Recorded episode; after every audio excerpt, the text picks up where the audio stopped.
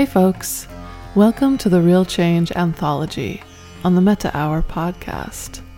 My name is Lily Cushman, and I'm the producer for the Metta Hour. In celebration of the paperback book release of Real Change in November of 2021, we've created an anthology of interviews to explore some themes from the book. These interviews originally aired in 2020, with Sharon speaking to various folks about the intersection of mindfulness, loving kindness practice, and social action. We're delighted to reissue these conversations to you now as a new collection of weekly episodes, organized into the following themes agency in action, grief to resilience, activism as art, anger to courage, the interconnected world, and burnout to balance. For the first episode of the anthology, we're exploring the theme Agency in Action. This episode features interview clips from Jack Kornfield, Sylvia Boorstein, and Yung Pueblo.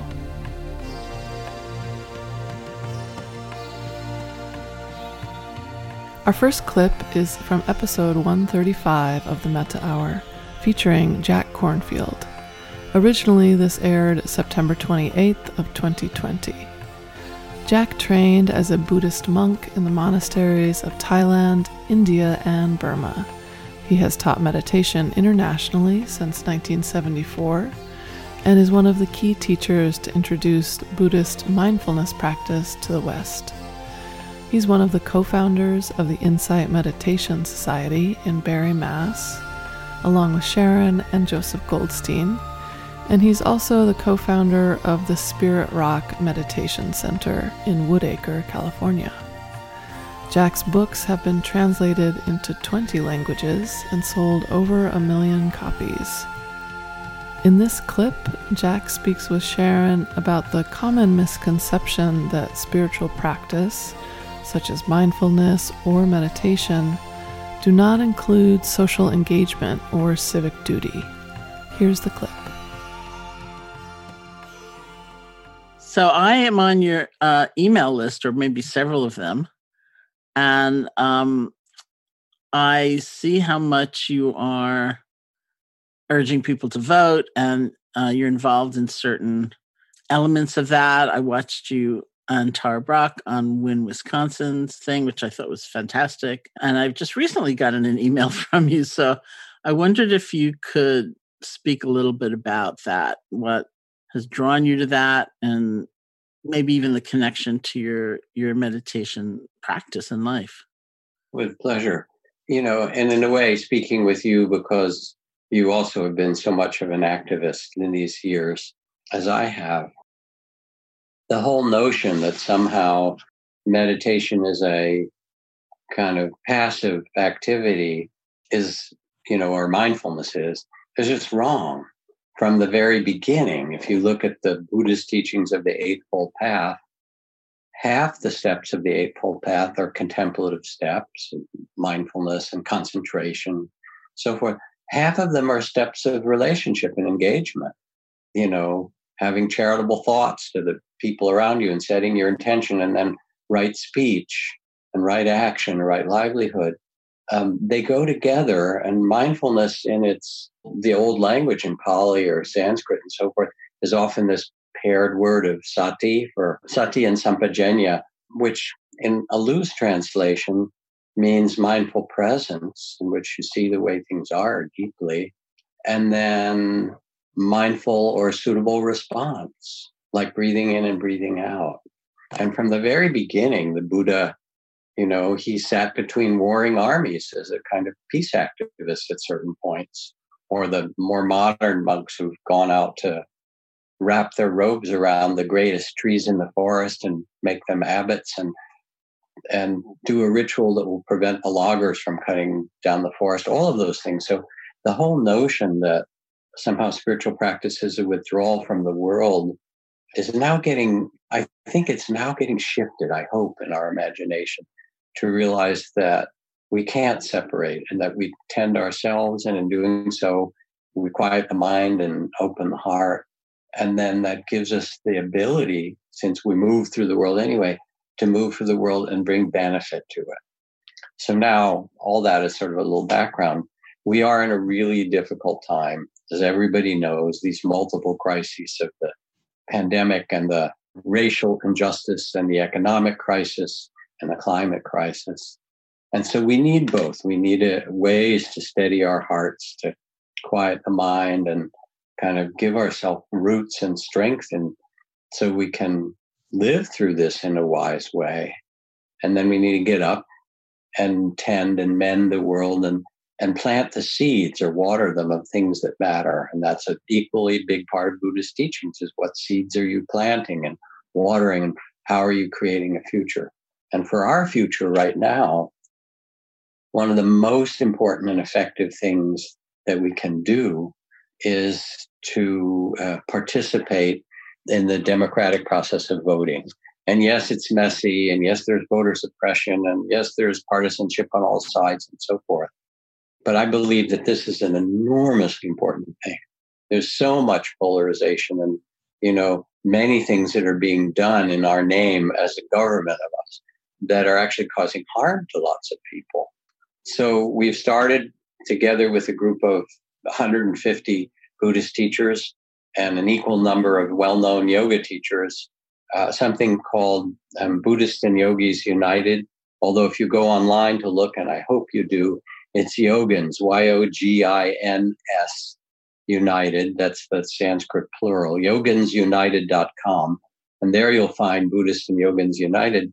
And there's an invitation on it, and we're going to be pumping out information and, and support for all the community members, not just the teachers, but those who meditate and those who do yoga and those who know people who meditate to do three really important things. First is to register to vote and make sure everyone that you know in your pod and your family and that you're close to, make sure everyone is registered. The second, which is on there, is a way to join um, some of the best nonpartisan groups to help get out the vote. And this is if you click on it, there are ways to send texts, to email people, to call people, to do things that support all these many people who may not be voting otherwise and whose voices we need. We need everybody's voices um, in this time.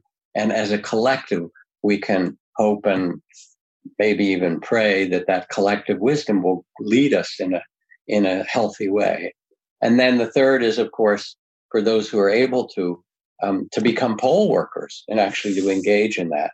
And all three of these seem like some of the most powerful, simple, and strategic things that we as individuals and as a community of people who care about ourselves and the world because they're not separate about our about life itself can do.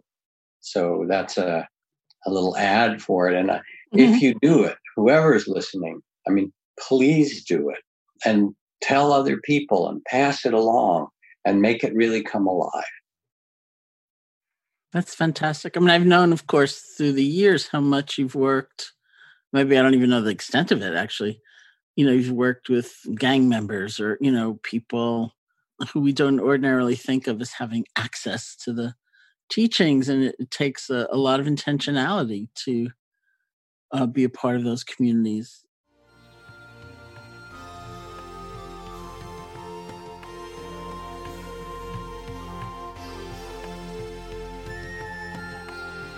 Our next clip is from episode 131 of the Metta Hour, featuring Sylvia Boorstein, PhD. Originally airing August 31st of 2020. Sylvia has been teaching Dharma and mindfulness meditation since 1985. She's a founding teacher of the Spirit Rock Meditation Center, a psychotherapist, wife, mother, and grandmother. She's the author of five books, including It's Easier Than You Think The Buddhist Way to Happiness, and Happiness is an Inside Job Practicing for a Joyful Life. In this clip, Sylvia speaks about her life as an activist and how she sees social action as part of her spiritual path. Here's the clip. I guess we live in a time where it's also it's incumbent upon all of us to notice more. You know, if we have some degree of balance, then we I think can notice more. You know, because we can open to more of the experience of others, or even our own experience, see our own assumptions and and so on. So I wanted to ask you also about your life as an activist because I know that's very real. I know you and your daughter are involved in certain initiatives. And We've yeah. talked about voting and things in the past. Yeah, all of the all of the above. You know, I I I I thought to myself at some point. I remember teaching that my spiritual practice, whatever you want to say, uh, we could have an hour long talk on what's a spiritual practice. But my spiritual practice, if someone said, What were you doing in your 20s or 30s as a spiritual practice? Spiritual practice at that point was I was an activist. I was the, at one point, I was the chairman of the Marin Women for Peace. And I was marching down major boulevards in the county with uh, uh, Make Love Not It More and uh, War is Not Good for Children and Other People. And uh, I was very devoted to that, and I still am. Uh, I was the Marin representative. I was the San Francisco representative in the International Women's League for Peace and Freedom. And I went to an international meeting about that. That I all did in my early 30s. Then there were a lot of years from when I was 40 and I uh, met my mindfulness teachers that I spent a lot of time uh, going on retreats. So I was not so much out in the street doing activism. I certainly am proud to say that I have never not voted in an election since I was 21 years old. Every single, I vote for dog catcher if they have an election for it. I come from a family of Eastern European refugees who came because they were so dedicated to the idea of in a democracy, everybody votes. We all walked to the polls. They didn't have absentee ballots. I went with my parents and my grandparents, and I stood in the voting booth with my mother and watched her vote. Those were all very, very transformative experiences for me. So I have never missed a vote. I've never missed doing things to talk about what I believed in. And there were a lot of years that I wasn't so much an activist in the street kind of activist until more recently, until uh, until after 2000. Jack Kornfield and I were arrested. That was my first arrest. Did you know we got arrested? No, tell me more. We got arrested on the steps of the federal building in San Francisco in 2003, just on the eve of invading Afghanistan, protesting it. And um, it's a sweet story. There was a, a rally outside a religious meeting on the front steps of the federal building. And people from all the Bay Area religious traditions were there. And most people who, many people, had the clothing that could distinguish them. The Zen people were wearing Zen outfits, the Tibetans were wearing outfits, and the different Christians came with different collars and different outfits and crucifixes, and there were rabbis with a talit over them. It looked like a great assortment of people. Only Jack and I were wearing plain clothing. and he said to me at one point in the morning, because people took turns making statements before we sat in and before we got arrested. Uh, but during the, the service, people took turns. And they, since they're all used to sermonizing and they're really dramatic in the sermonizing, people got out, got up, and they really, you know, moved their arms and sermonized in a loud voice like you do when you deliver a sermon. Then Jack gets up and speaks in a regular tone of voice. And I get up and I also speak in a regular tone of voice. I have no idea what we both said, probably variations of the theme. But then we heard some other person really doing it. And Jack came over to me and said, That's something we have to learn, Sylvia. We haven't learned yet how to do that in that kind of a dramatic way. But then at the end of the service, we did the civil disobedience, which of course you have to call the papers and the and the news media to tell them so that they'll come and cover it. Otherwise, there's no point to doing a disobedience if there isn't going to be that one. So we sat down and blocked the entrance to the federal building. Donald Rothberg was there. I was there. Jack was there. A couple of other people were there. And a lot of other people were there. And uh, uh, the marshals came up out and they said, uh, You have two minutes to disperse. If you don't disperse, we'll have to arrest you. So we didn't disperse. And um, they arrested us. My grandchildren were extremely proud of me. Oh, because they were watching it on TV. Uh, the local television stations were covering it. And uh, I think it was one of my daughters who said to me, she said, I was very proud of you sitting there with Jack and you know, singing We Shall Overcome or something. And since we were in the first row of people there, I was the first person to stand up. They said, You have to stand up and get handcuffed. She's, and my daughter said, I was watching you, mom. She said, The whole time he was sitting there, I was fine. And then when you got up and I saw my little mother getting handcuffed, I started to cry.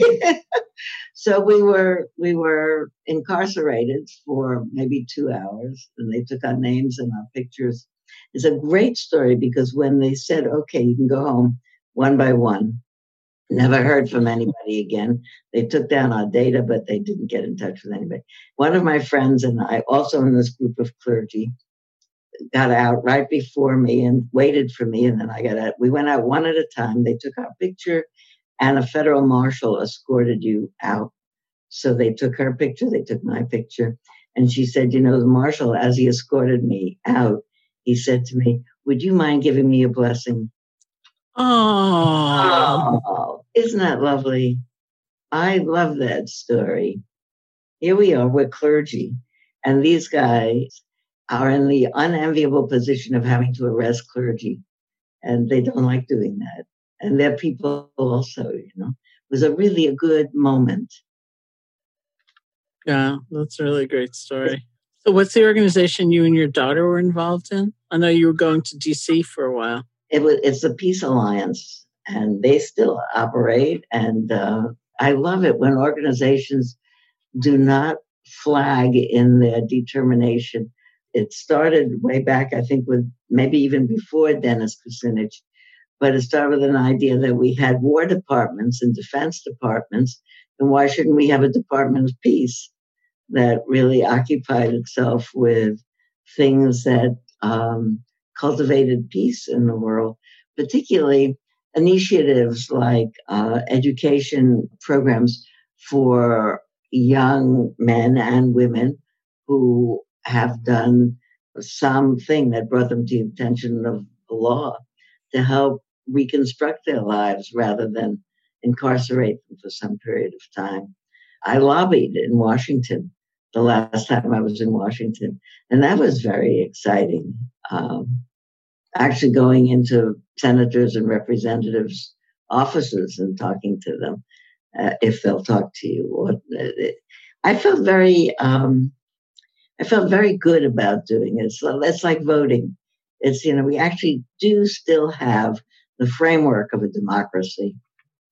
I had one other thought that just came into my mind, though, because I thought about it in terms of you think about activism. It's sometimes possible to make it sound like activism is one thing that you do and when you're out in the streets and sitting in and protesting, and that it's different from sitting in a cloistered monastery and I remember, I don't know, 30 years ago at least, maybe 40, reading The Seven Storey Mountain by Thomas Merton and talking about his time in Gethsemani after he had been a monk and was really in there and having that life. That the civil rights movement was really in full swing.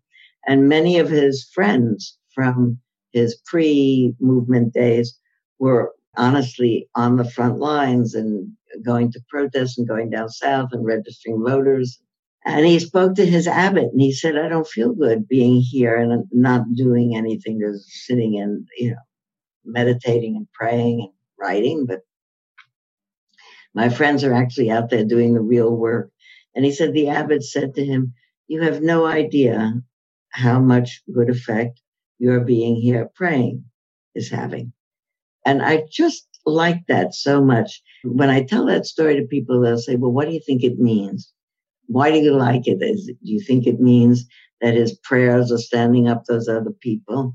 Or do you think it means that the other people who know about his devotion to peace and his sequestering himself out of the world are buoyed up by it? Or do you think it means that his prayers are going up and coming down and helping to further the cause of good? And the truth is, I don't know any of the above, but I know that I like that story so much so that when people say, I should be out, I should be doing more, and here I am just sitting on my zafu, praying and making goodwill intentions for the whole world. I'm not doing anything. And I think, you know, who knows? We are at least changing our own hearts with that. That's fantastic. Our last clip is from episode 132 of the Metta Hour, which features Diego Perez, widely known by his pen name Yung Pueblo. Originally airing on September 7th of 2020. Diego is a meditator, writer, and speaker. His practice of Vipassana meditation, as taught by S.N. Goenka, have given him a deeper understanding of liberation that inspires him to reach hundreds of thousands of people online every month through his writing. He is the author of several books, including Clarity and Connection, released in April of 2021, instantly becoming a New York Times bestseller.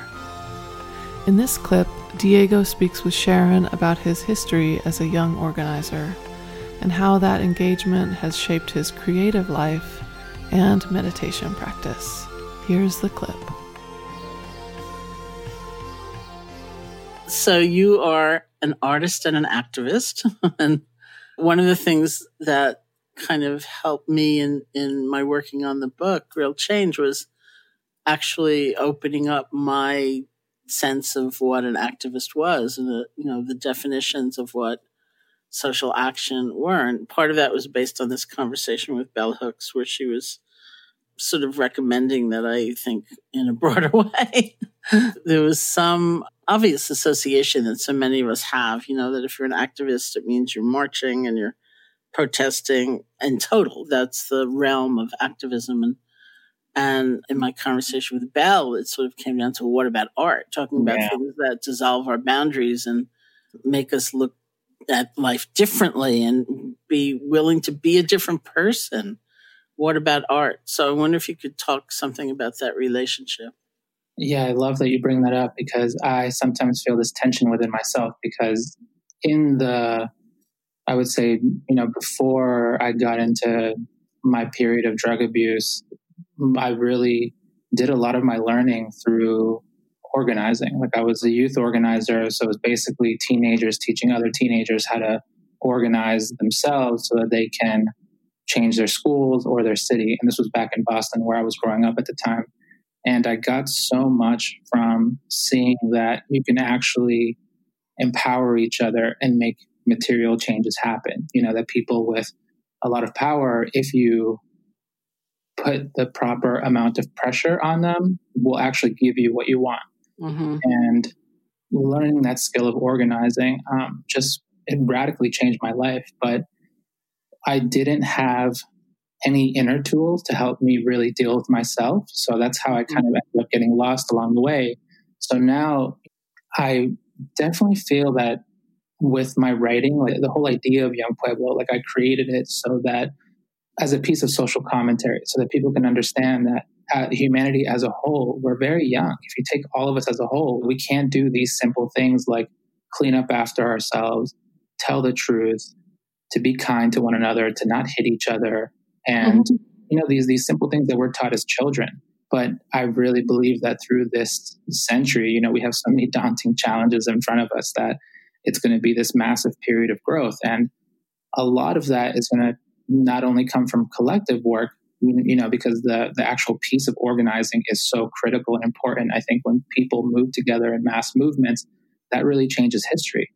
But what's going to make that work even stronger is the individual work that we do to like find our own healing tools to make progress in our development of our personal happiness, of letting go of all the, you know, the past wounds or the heaviness that we're carrying and just figure out a way to, you know, allow more clarity and creativity and joy to really emerge from our minds.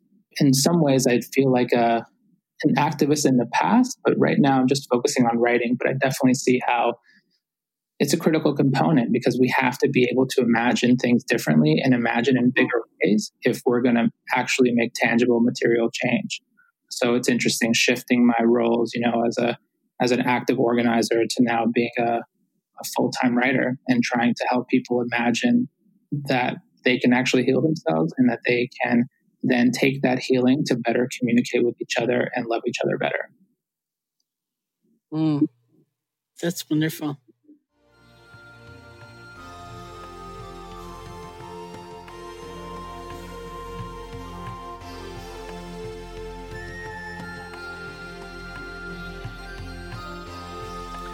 Thanks so much for listening. The paperback edition of Real Change is available on November 30th but you can already pre order a copy right now. If you'd like to continue your exploration of the book, Sharon is hosting an eight day Real Change Challenge online from December 6 to 13. This in depth program features a daily lesson, meditation, call to action, and more. You can register now at sharonsalzberg.com. This has been the Metta Hour podcast from the Be Here Now Network. May you be safe, may you be healthy, may you be happy, and may you live with ease.